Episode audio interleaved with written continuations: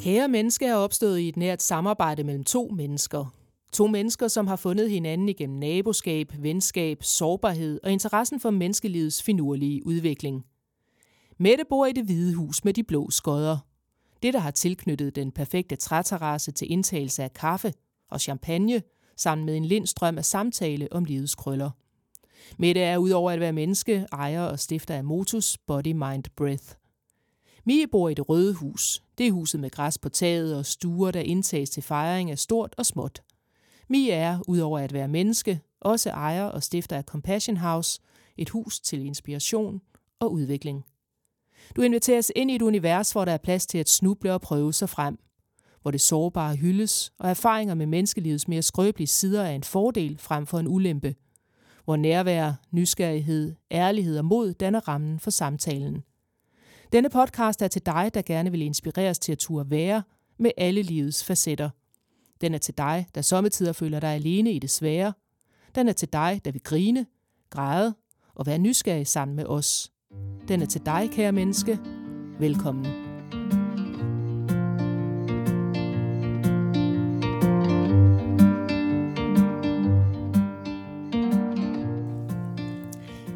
Kære menneske, velkommen til. Og hej Mie. Hej Mette. Også kære menneske. I dag skal vi jo snakke om perfektionisme. Uha ja, det kender jeg absolut ikke noget til. Nej. Lad os prøve at cirkle rundt om det så. Ja. Se hvad der dukker det op. Det synes jeg vi skal gøre. Ja. Når jeg siger ordet perfektionisme, hvad tænker du så? Eller hvad sker der i dig? Jeg kan faktisk mærke, at jeg bliver en lille smule træt indeni. Jeg bliver sådan lidt, åh, fordi jeg kan mærke, at, at det er jo sådan, når jeg kigger tilbage på rigtig mange af de ting, jeg også kæmpede med, da jeg var ung og så videre, der har det virkelig været perfektionismen, der har været i centrum. Mm. Altså det her, jeg kan huske, at min, øh, min far så klogt sagde til mig en dag, jeg sad og boksede med nogle lektier, så sagde han, prøv at høre skat, du kan altså ikke være både den klogeste og den dygtigste og den smukkeste og den bedste til at spille håndbold og den bedste til at ride på din hest. Du kan ikke være den bedste til alt. Og jeg var sådan, er du sikker? Men det var meget klogt sagt og meget rigtigt sagt. Ja, kunne du tage den ind på det tidspunkt? Og nej. Nej, vel? Nej, slet ikke. Mm. Men, men jeg tænker, at det jo det var, det var virkelig et billede af, hvordan det var inde i mig, det der evige stræben efter at skulle være god nok på alle områder. Mm. Hvad tænker du? Jamen, jeg kan ikke meget genkende til det, du siger. Øhm, og jeg tænker, gud ved, om det er noget, der bare forfølger ungdommen i virkeligheden. At vi skal igennem sådan en periode, og så nogle af os kan arbejde os igennem, når nogen hænger det ved i længere tid. Jeg ved det ikke. Men ja, jeg, jeg kan sagtens genkende til, at jeg gerne vil performe det bedste, jeg kan på alle parametre. Ja. Og det kan man jo ikke leve i hele tiden. Mm-mm. Så det, det kan du tro, jeg kan ikke genkende til. Sjovt. Eller sjovt er det jo sådan set ikke, for når man er i det, så er det faktisk hårdt. Det er mega hårdt, og jeg, jeg tænker tit over, hvordan det må være at være ung i dag. Mm. Altså fordi, trods alt kan man sige, at, at det er jo en naturlig del af os mennesker, at vi sammenligner os med hinanden. Og det er jo, det kan man sige, det er der helt evolutionære øh, årsager til, at vi gør. Vi, vi prøver simpelthen at finde ud af, hvor hører jeg til henne, og hvad er min plads i gruppen. Og, altså der er rigtig gode grunde til, at vi gør det. Mm. Øhm, det bliver bare ikke særlig hjælpsomt, kan man sige. Rigtig tit, fordi at det er sjældent. Jeg ved ikke, hvor tit du sammenligner dig med andre, og du så kommer ud med fordelen. Nej, det er utrolig sjældent. Altså, når det er et værktøj, vi bruger til at slå os selv i hovedet med, så, så er det måske ikke lige den bedste hammer at hive op af kassen. Nej, lige præcis. Så for mig i hvert fald har den været knyttet rigtig meget til selvkritikken. Særligt, da jeg var ung. Og jeg tænker tit over det her med, at, at jeg havde trods alt ikke de sociale medier. Så jeg havde ikke den der kæmpe, kæmpe, kæmpe sammenligningskasse, hvis mm. man kan sige det sådan, hvor jeg kunne sidde og følge andre og kigge på andre hele tiden. Mm-hmm. Så jeg tænker nogle gange over, at det er nogle barske vilkår ja. At være ung under. Ja, det er det virkelig. Og jeg tænker faktisk en anden ting, jeg synes, der har været meget op her på det seneste, det er alle de her kære unge mennesker med angst op til deres stress. Et undskyld, op til deres eksamen. Ja. Ej, det, jeg bliver så ked af at høre, at de tager betablokker og hvad søren de kan finde på, Ritalin og alle mulige andre ting, altså kemikalier, som de køber online og bliver sendt hjem til dem udenom apoteker og alt muligt. Ja. Jamen, åh, de systemer kan jo ikke klare det der. Så er vi altså nået alt for langt ud i per- perfektionismen, hvis vi tror, at vi skal ace os igennem det hele, som vi sagde, da jeg læste i U S A, som bare betød, at man har straight ace, altså A'er i alt. Ja. Og der var jeg øvrigt også, og det er jo egentlig sjovt, fordi det er jo noget andet perfektionisme gør nu, jeg lige fik sagt straight ace. Jeg kan huske, da jeg læste over, så kom man på det, der hed honor roll, når man havde straight ace. Og der var en gang, hvor jeg ikke var på den der, og så var der en lærer, der sagde til mig, at det var godt nok mystisk, fordi du er jo øh, ikke herfra, det plejer sådan, når vi har udvekslingsstudenter, de er altid på honor roll. Og det er da også rigtigt, der var en, en uge, hvor jeg ikke havde læst mine lektier, og det gav jeg også et resultat derefter. Men så tænkte jeg, ej, den vil jeg da ikke have siddende på mig. Så jeg var på honor roll resten af året. Ja. Ikke? Det kan jo virkelig sætte griller i hovedet på en. Ja, så kan man også sige, at altså, nu, jeg læste jo faktisk, fordi jeg skiftede retning. Øhm, jeg startede med at arbejde som advokatsekretær og uddannede mig den vej først, inden jeg fandt ud af, at jeg gerne ville være psykolog. Men det, der var i det, det var jo, at jeg så faktisk havde en lidt højere alder, da jeg skulle ind på psykologistudiet. Og jeg vidste jo godt, fordi studiet er et af dem, der kræver det højeste gennemsnit, øh, at jeg skulle have et højt gennemsnit. Hmm. Og jeg øh, læste øh, H F enkeltfag og skulle have min fulde studentereksamen den vej rundt. Hmm. Øhm, og det, det gjorde også, at jeg vidste, at hver eneste gang, jeg gik ind til, et, til en eksamen, særligt i mine gode fag, så kunne jeg ikke få under tolv. Fordi så kunne jeg ikke få det gennemsnit, jeg skulle bruge. Så jeg mærkede i de par år, hvor jeg læste, for, fordi jeg ville ind på psykologistudiet, hvor presset jeg var, mm. hver gang jeg skulle til eksamen. Men det jeg også opdagede, det var jo, at jeg blev super, super god til at gå til eksamen. Men hvis du spørger mig nu, om noget af det, jeg har lært i kemi for eksempel, så kan jeg huske lige præcis nul procent af det. Yeah. Fordi jeg lærte udenad, så kunne jeg gå ind og lære det af til en eksamen, og så i det øjeblik, jeg trådte ud af døren, så var det videre til den næste. Ja, den kan jeg godt genkende. Kan du det? Ja, det kan jeg. Og det er måske noget af det, åh, der følger med at have den der perfektionisme-papegøje siddende på skulderen. At så kan man det, så lever man op til det krav, og så kan man slippe den igen. Ja. Så bliver der lige plads til noget nyt. Ja. Men jeg tænker også bare, at for mig at se i hvert fald, der er måske noget, vi går glip af. Altså, jeg tænker også, at en del af vores perfektionisme og den kultur, vi lever i, vores, i det samfund, vi nogle gange er en del af, der er jo meget fokus på, at vi skal kunne præstere, og vi skal kunne nytænke, og vi skal hele tiden være den bedste udgave af os selv, ikke? Altså, der er jo alle mulige devices, vi efterhånden kan få for at tjekke, om vi sover godt nok, og mm. hvordan vores puls af i løbet af dagen, og alt kan vi jo efterhånden måle og veje. Yeah. Så der er virkelig, virkelig mange ting, vi kan slå ned på, som yeah. ikke er gode nok, ikke? Præcis. Jamen, jeg bliver sådan helt skidt tilpas, at, at folk skal omgive sig med alle mulige instrumenter, der skal måle, hvordan de har det, i stedet for at mærke efter selv. Yeah. Jeg kan virkelig mærke, at den, jeg, har, jeg har modstand på den. Der, jeg er ikke gadget-typen, når det kommer til at finde ud af, hvordan man har det selv. Nej. Nej, virkelig ikke, og, jeg, og jeg, det der for mig kan virkelig et paradoksalt, det er jo, at, at når vi hele tiden er så opmærksom på alt det næste, vi skal opnå, og alt det næste, vi skal præstere, så, så modarbejder vi i virkeligheden også tit nogle af de ting, vi jo gerne vil. Altså det her med mm. vores nærvær, vores kontakt til andre mennesker, faktisk også vores evne til at tænke nyt og nuanceret. Ja. Den del af hjernen lukker vi i virkeligheden rigtig meget ned for, fordi at vores, vores præstationssystem kommer til at hænge rigtig, rigtig meget sammen med trusselsystemet. Så hvis vi ikke hele tiden præsterer optimalt, mm. så, så kan vi ikke, altså så bliver vi trusselsaktiveret, fordi, øh, hvad nu, jeg gør det ikke godt nok, jeg gør det ikke godt nok. Mm. Og så, så sker der faktisk, som man snakker meget om i compassion-fokuseret terapi, så, så sker der faktisk det, at vi lukker ned for nogle af de dele af hjernen, vi gerne vil bruge. Præcis. Altså, ja. Og fordi det er jo, vi går i overlevelsesmode. Hele ja. vores krop, den tror simpelthen, at hvis ikke jeg præsterer nu, ja. så, altså, så kan jeg ikke være her mere. Ja, præcis. Det er meget interessant. Øh, og jeg kan sagtens følge den. Jeg tænker straks i, hvad siger nervesystemet? Mm. Og det er jo selvfølgelig, fordi jeg så får åndedrætsvinklen ind, ikke? Hvor man tænker, jamen i virkeligheden, hvis vi nu forholder os til, at vores hjerne er jo faktisk blind. Den kan intet se, så den er afhængig af vores sanser. Og når vores sanser hele tiden fortæller os, oh, oh, vi skal leve op til det ene eller det andet eller det tredje, og kroppen bare er i alarmberedskab, så bliver der overload derop til sidst. Mm. Vi kan ikke være der hele tiden. Nej. Så jeg er fuldstændig enig, både i den teoretiske og også bare det, du siger. Og det passer lige ind i nervesystemstankegangen. Og det vi fleste af os også selv kan mærke.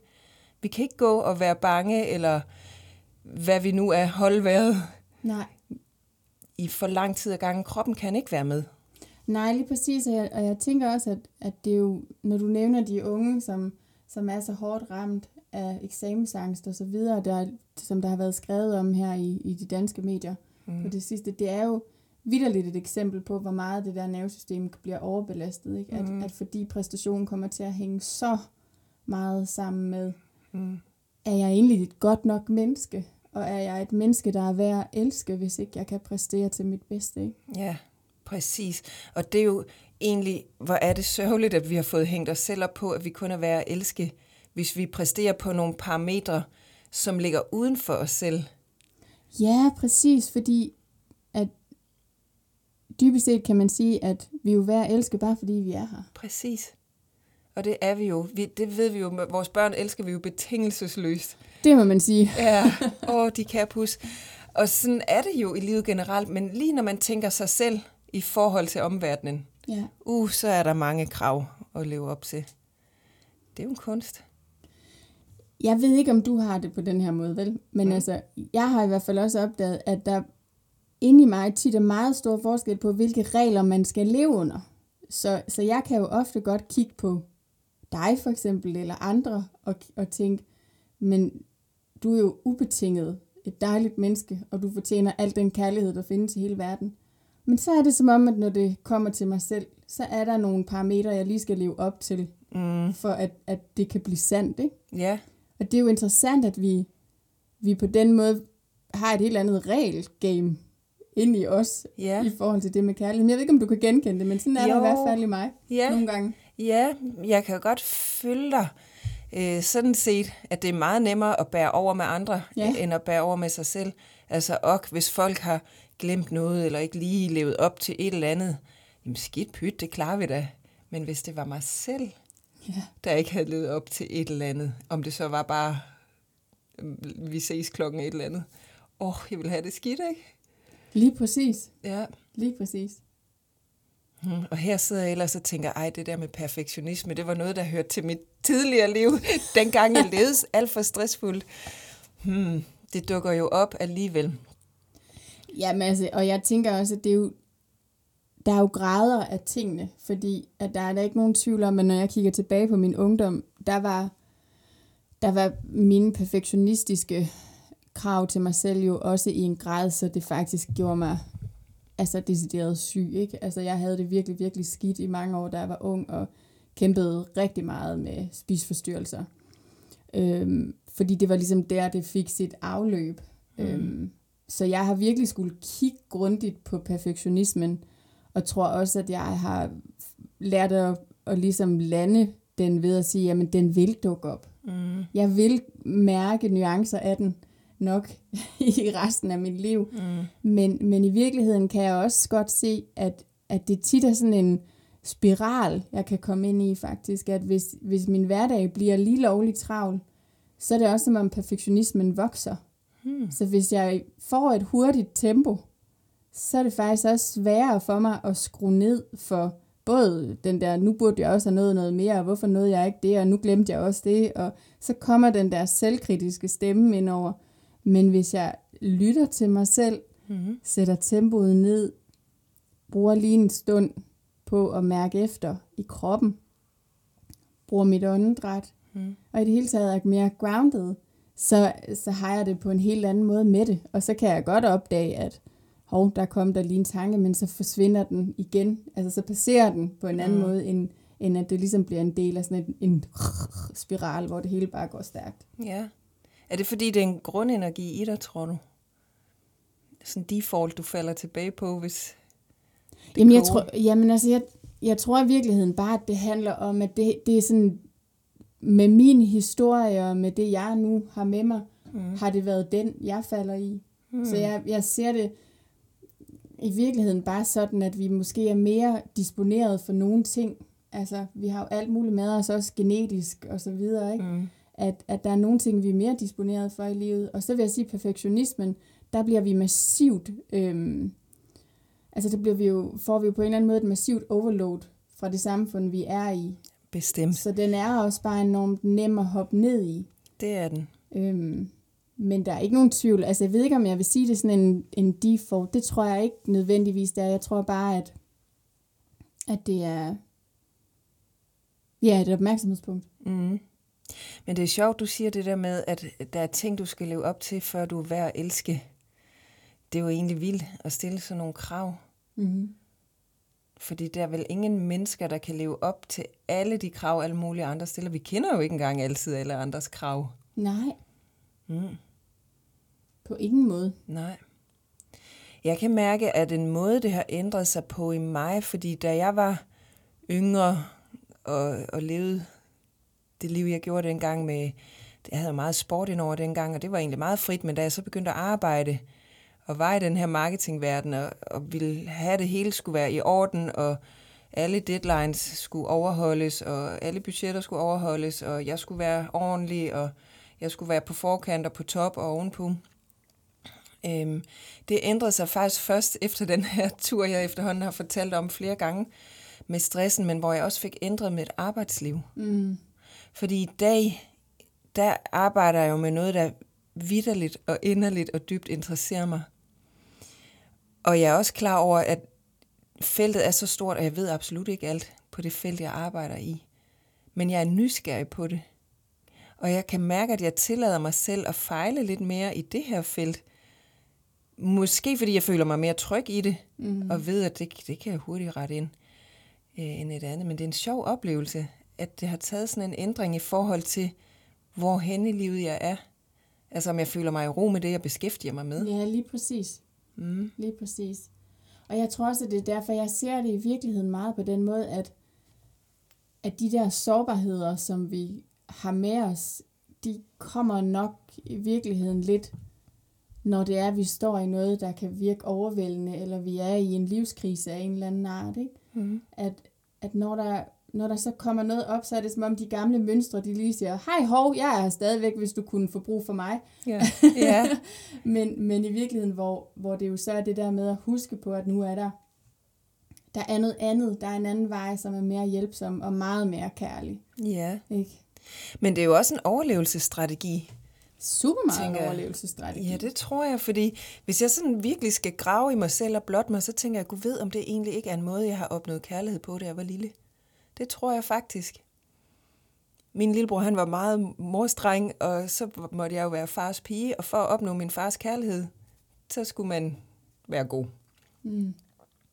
Og så tænker jeg, det kunne, altså det er bare noget, jeg sidder og tænker og reflekterer. Jeg har aldrig sådan, uh, tænkt dybt over det, men lige nu slår det mig, at det har da været en overlevelsesstrategi.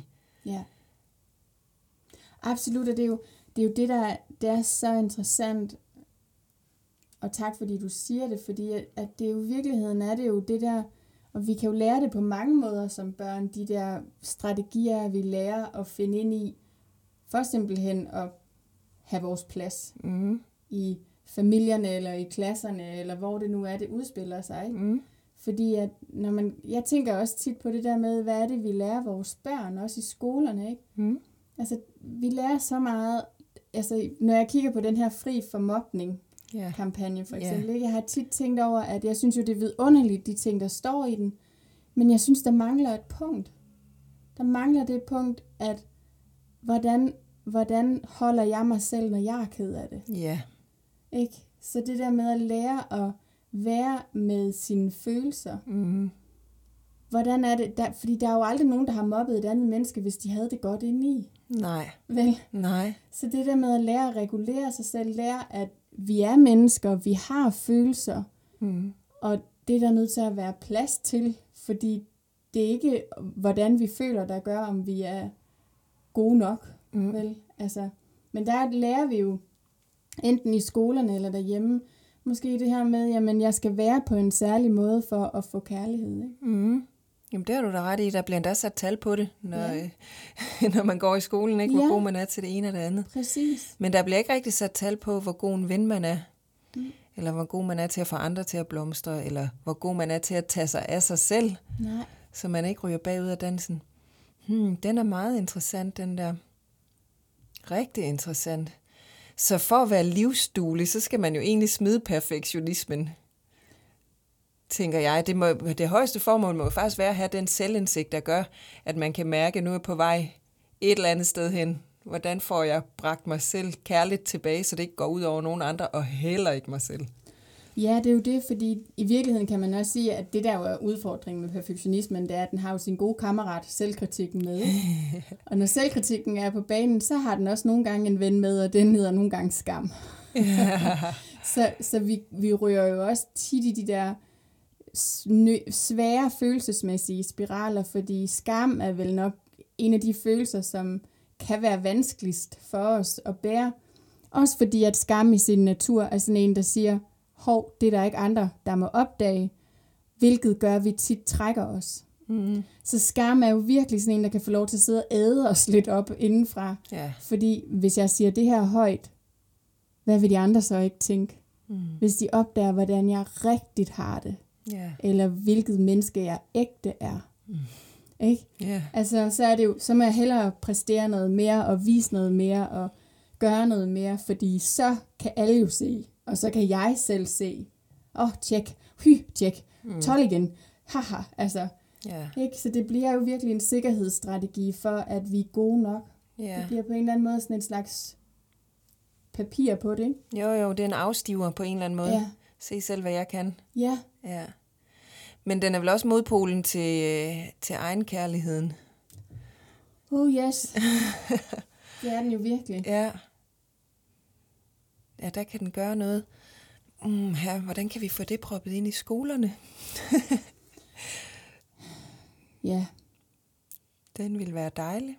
Ja, jeg tænker jo, altså i min verden ville det jo være en gave, hvis der kunne helt naturligt være i det hele taget en kropsbevidsthed på skoler. Tænk, mm. hvis man lærte, hvordan man kunne bruge sit åndedræt til at regulere sig selv. Tænk, hvis man faktisk lærte noget om, hvordan det er, at vi mennesker fungerer med vores følelser, og at følelser er naturlige, og vi er født med dem alle sammen. Mm, og de er helt okay. De er helt okay.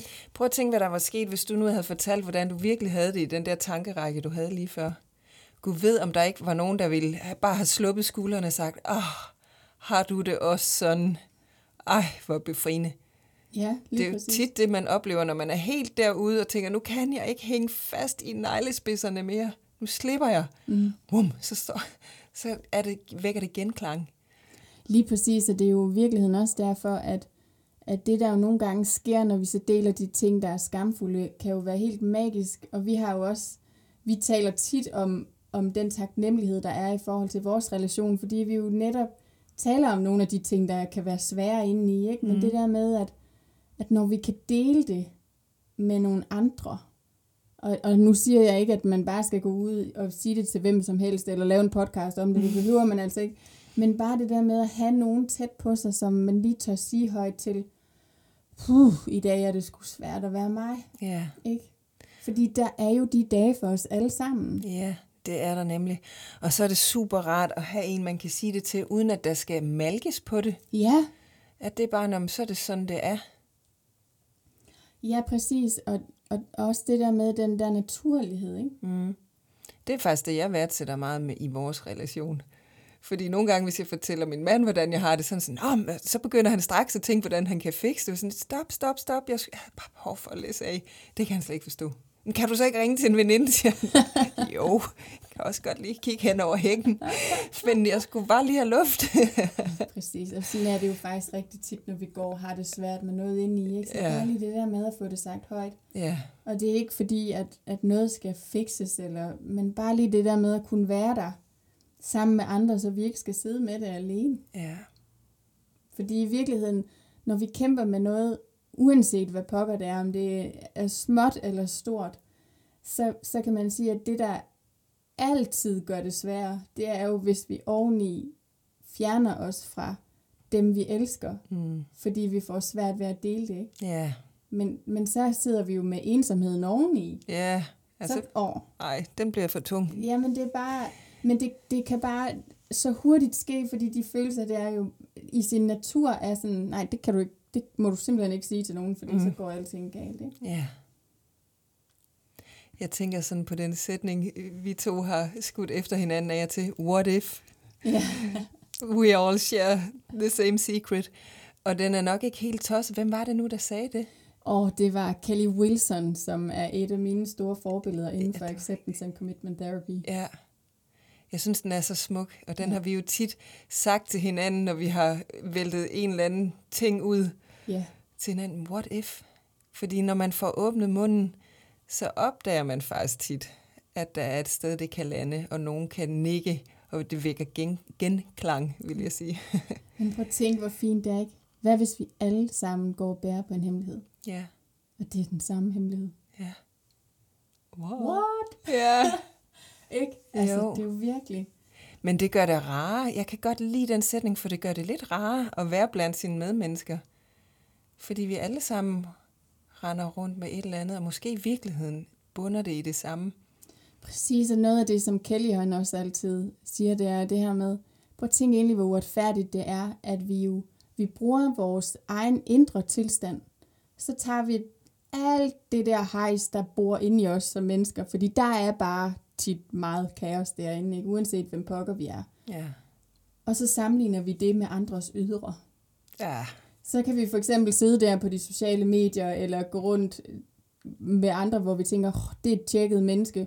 Åh, oh, de er bare styrer på alting, yeah. og så sidder jeg her med alt det her.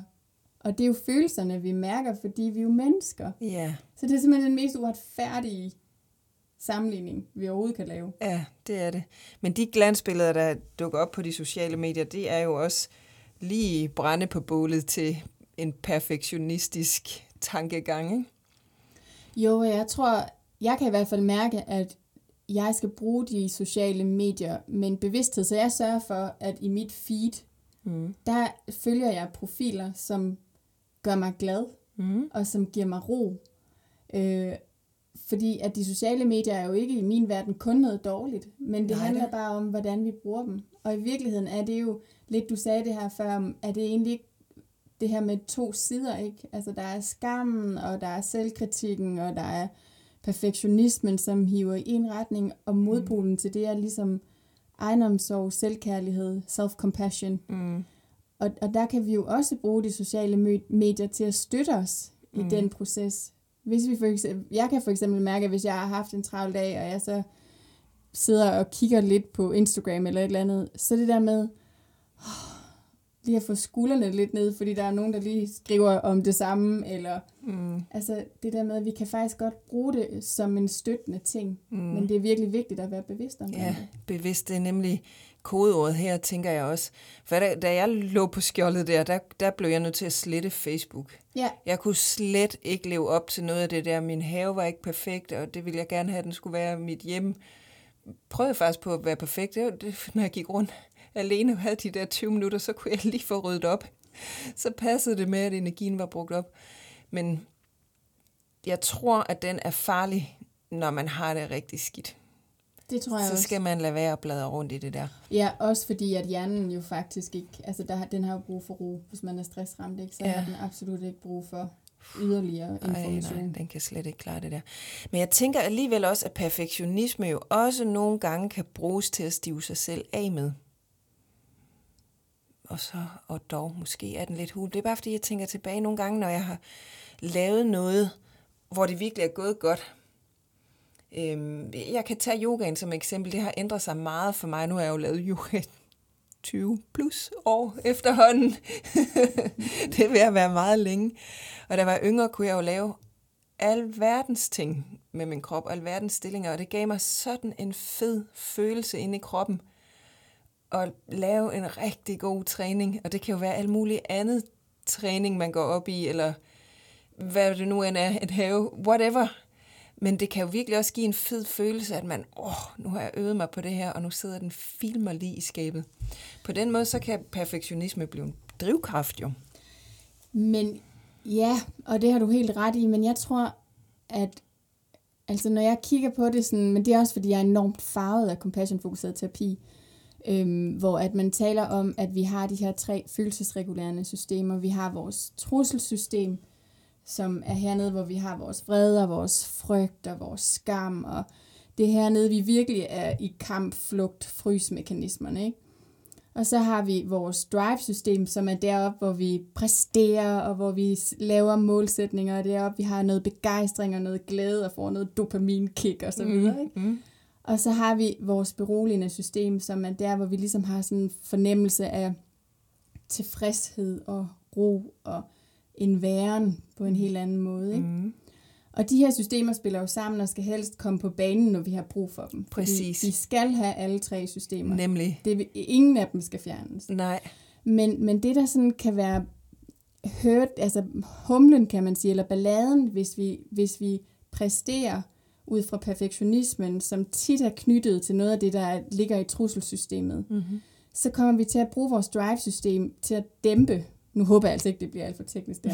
Men så kommer vi faktisk til at bruge vores drive-system og vores præstationssystem til ligesom at dæmpe truslen. Så det er derfor, vi kan få sådan en følelse af, yes, jeg klarede det. Mm. Men den kan vi også godt få, selvom at de her tre systemer hænger jo sammen. Så selvom at vi egentlig gør det fra et sted, hvor vi er mere i tilfredshed, yeah. og ro og ved, at jeg er god nok, uanset hvordan det ender. Yeah. Det, præstationen i sig selv fejler jo ingenting.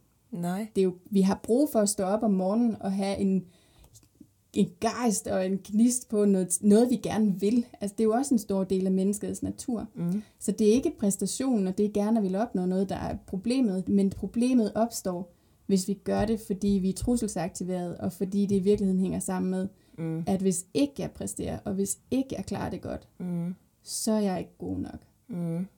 Giver det mening, ja, men det giver mening. De to forskelle, ja. Jo, og jeg sidder også lige og prøver at proppe det ned over det der eksempel, jeg lige gav lige før. Og det sjove er jo, når jeg virkelig fik vredet mig ind i en stilling, så, så var det jo fuldstændig ligegyldigt, hvad alle de andre rundt omkring mig lavede. Ja. Det var jo følelsen indeni. Præcis. Åh, oh, hvor er det fedt det her. Lige præcis. Og så er det måske heller ikke helt perfektionisme. Nej, det tror jeg nemlig ikke. Nej.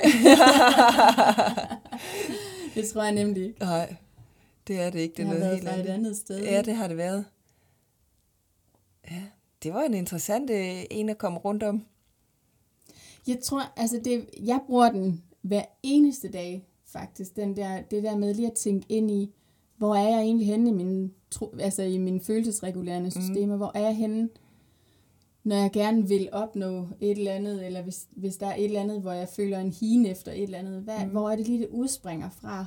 Mm. Udspringer det fra et, et selvkærligt sted, og et sted, hvor jeg egentlig føler, at jeg er tilpas i mig selv og i mit liv, mm. eller udspringer det fra et sted, hvor jeg tænker, at hvis ikke jeg kan det her, så er jeg ikke god nok. Mm. Og så bliver jeg ikke elsket, og så er der ikke plads til mig i gruppen, og så ender jeg med at være alene. Oh, men, yeah. det, men helt seriøst, altså, yeah. det er jo det, vores hjerner gør, yeah. fordi at, at sådan, når vi kigger mange tusind år tilbage, ikke, så hvis vi var alene, så var det altså den visse død. Yes, så var man udstødt. Færdig. Så var man udstødt, og dengang ja. kunne man bare ikke overleve alene. Nej. Og det er jo også derfor, at vores system reagerer så kraftigt på ensomhed, som det gør stadigvæk ja. den dag i dag. Ja. Det er øhm, det er virkelig altså ja. store, store ting, der er på spil, og jo også derfor, at, at vi vil, i virkeligheden kan man sige, at vi vil gå rigtig langt. Mm. Det er jo ikke noget, vi er bevidste om, men for, for at og være en del af gruppen. Ja, og så hænger det rigtig godt sammen med eksemplet, du havde med mobning lige før, ikke? Mm-hmm. Uha, fordi så gør vi dumme ting, fordi så er vi da det mindste en del af noget. Så æder vi lige den der med, at det gik ud over nogen. Fordi vi overlevede selv. Yeah. Ja. Hmm. Hvad gør du i din dagligdag, når du opdager, at du er røget ned af den vej? Jamen altså, jeg vil sige, at det, der virkelig er en, den store forskel for mig, det er, at jeg opdager det meget hurtigere nu, at jeg er røget i den vej. Mm. Øhm, så, så fra førhen kunne der gå altså blev det bare sådan en ond spiral, der gik nedad og nedad, men nu opdager jeg det. Og så er det egentlig sådan en oplevelse af at stå ved sådan en form for, okay, men jeg kan gå den her vej, som er undgåelsens vej. Ja. Det kunne for eksempel være, nu ligger jeg mig ned og ser Netflix i tre timer, fordi så kan jeg ikke mærke noget som helst. den ja, vej, den, det hjælper super godt på kort sigt, ja. Knap så godt på lang sigt. Så det der med at få truffet nogle mere langvarige og nogle selvkærlige, omsorgsfulde valg, hvor jeg ved, okay, lige nu er det måske ikke det mest nemme at gøre, og sige højt til Mette for eksempel, at det mm. er sådan her lige nu, eller ringe til nogen, eller gå en tur, eller hvad jeg nu ved, der stabiliserer mig. Mm. Grounding, det er virkelig, virkelig. Altså det bruger jeg mit åndedræt til, og jeg bruger naturen til det. Mm. Så det kan være gåtur, eller det kan være små åndedrætsøvelser, eller lange åndedrætssessioner. Yeah. Men, men det er de to go-tos, som virker for mig. Yeah. Og så, så synes jeg egentlig, den der bevidsthed omkring, okay, men jeg, jeg har et valg, jeg har den der compassion-vejen, som jeg ved virker langsigtet, og så har jeg den kortsigtede løsning, som giver mig lindring lige nu og mm. her, fordi det virker et kort øjeblik. Og så nogle gange kommer jeg til at tage den uhensigtsmæssige vej alligevel, men der er en forskel på at gøre det med bevidsthed, mm. og så at gøre det uden at vide, man gør det. Yeah. Så, så der kommer i virkeligheden også noget self-compassion ind der, ikke? Yeah. En overbærenhed med, at okay, nogle gange lykkes det, og så er armene, ja, i dag. Men tænk, hvis man bare tre ud af ti gange får valgt den selvkærlige vej. Yeah. Det er jo de der små bitte skridt, som vi har talt om i tidligere episoder også, ikke? Mm. Det der med, i virkeligheden betyder det ikke så meget, og man får gjort meget. Men, men jeg kan være, i hvert fald mærke, at det, der har gjort meget på den lange bane for mig, er de små skridt. Mm. Hvad gør du? Jamen, jeg tror, jeg bruger det lidt som en rettesnor. Fordi hvis jeg ryger ned ad den vej, så er det som regel fordi, at jeg er gået skævt af, at det, der føles rigtigt for mig. Yeah. Jeg har gået på kompromis med mig selv et eller andet sted. Oh yes. Ja, og så begynder jeg at stille en hel masse krav, jeg så skal leve op til. Og det, den, øh, det har taget mig et langt liv, jeg øver mig stadigvæk. Men jeg kan virkelig se, når jeg kigger tilbage nu, at hvis jeg bruger den som en rettesnor og justerer ind og siger, nå, med det der er så nok noget, du skal have sat, sagt fra over for her. Ja. Et eller andet, der skal skrues ned for, eller noget andet, der skal skrues op for. Så jeg, ja, for mig der er det efterhånden, er jeg ved at lære, at det faktisk bare er et lille vink, nogle gange med en kæmpe vognstang. men, men det hjælper til ja. At rette ind på noget, der er mere rigtigt for mig. Og så er det jo nogle gange, at det, der er mere rigtigt for mig, måske ikke er det, der er rigtigt i glansbilledverdenen. Men jeg har dog lært af erfaring, at jeg bliver nok nødt til at lytte til mig selv. Ja, er det, er det i virkeligheden ikke også der, hvor, hvor noget af, af balladen opstår? Det er vel i virkeligheden også, fordi at noget af det perfek, perfektionismen kan komme til at gøre, det er, at vi overhører egne grænser. Og ikke får sagt nej, og ikke får sagt fra. Mm. Fordi vi tænker, vi skal leve op til alt det der, ikke? Mm. Tænker du ikke det, at det også kan jo. Være derfor, at, at det kan få os helt ud i stresstilstande og alt det? Jo, mere. Det tror jeg da bestemt. Ja. At det er derfor, den rykker ind på os. Hmm, spændende. Så nåede vi vidt omkring. Ja, det gjorde vi faktisk. Vi var, vi var begge to lidt i tvivl om, om vi... hvad vi lige skulle sige, da vi gik i gang. Ja. Yeah. Oh, perfektionisme, kan vide, hvad der er lige at sige om det. Yeah. det. Det føles som om, vi har haft rigeligt at sige. Ja, yeah, det tror jeg også. Jeg tror, det er en god måde at få rundet af på nu. Ja. Yeah. Og sige, hvad tager du med fra vores samtale i dag? Det er et godt spørgsmål. Ja. Yeah. Fordi jeg synes faktisk, vi har været rundt om meget, men jeg vil sige, at, øhm, at jeg tager en... en sådan genopfrisket bevidsthed på min egen perfektionisme. Jeg tror, jeg vil være en, gå hjem og være nysgerrig på, hvor den dukker op. Ja. Hvad tager du med? Jamen, jeg sad også og rodede lidt rundt i min hjerne, og, og lidt ude i det samme, som du siger der. Og så kan jeg mærke, at det faktisk betyder noget for mig, hvad jeg giver videre til de næste generationer også, og dem, jeg omgiver ja. Mig med. Ja. At jeg tror, at min opmærksomhed, eller min bevidsthed, øh, drejer sig over på, hvad, hvad får jeg stillet op, af glansbilleder eller krav, som de skal leve op til, ja. Og få justeret lidt på dem også. For der er jo ingen grund til at give sådan alt for meget perfektionisme med videre til det, man holder i. Nej, lige præcis. Og som du også sagde på et tidspunkt, ikke? Det der jo er så på en eller anden måde så besynderligt, det er jo, at vi, kan jo, vi kigger jo på vores børn og ved, at den der kærlighed er så ubetinget. Mm. Ikke? Der findes ingen kærlighed større end den der. Nej. Øhm, så, så det værste tænkelige ville jo være at, kunne, at komme til at give dem noget med. Og yes. tænkte, de skulle leve op til noget, ja, for at blive elsket. Som, ja, for at blive elsket, som slet ja. ikke gavner dem. Åh, ja. Så det, jeg tænker, det er faktisk den bevidsthed, jeg vil tage med mig ja. fra i dag. Åh, oh, det er en dejlig, dejlig måde at slutte på. Ja, det synes jeg også. Ja, næste gang, der øh, har vi taget et spørgsmål op fra en lytter. Mm-hmm. Vi, skal, øh, vi er blevet spurgt, hvad man kan gøre, øh, når man... godt vide, hvad der er godt at gøre for sig selv, og så alligevel synes, det er så svært at få det gjort. Ja. Yeah. Yeah. Så det vil vi tale om i næste uge. Det gør vi. Og tusind tak for den besked. I er jo altid velkommen til at skrive ind til os. Vi elsker at høre fra jer. Det gør vi i hvert fald. Ja. Yeah.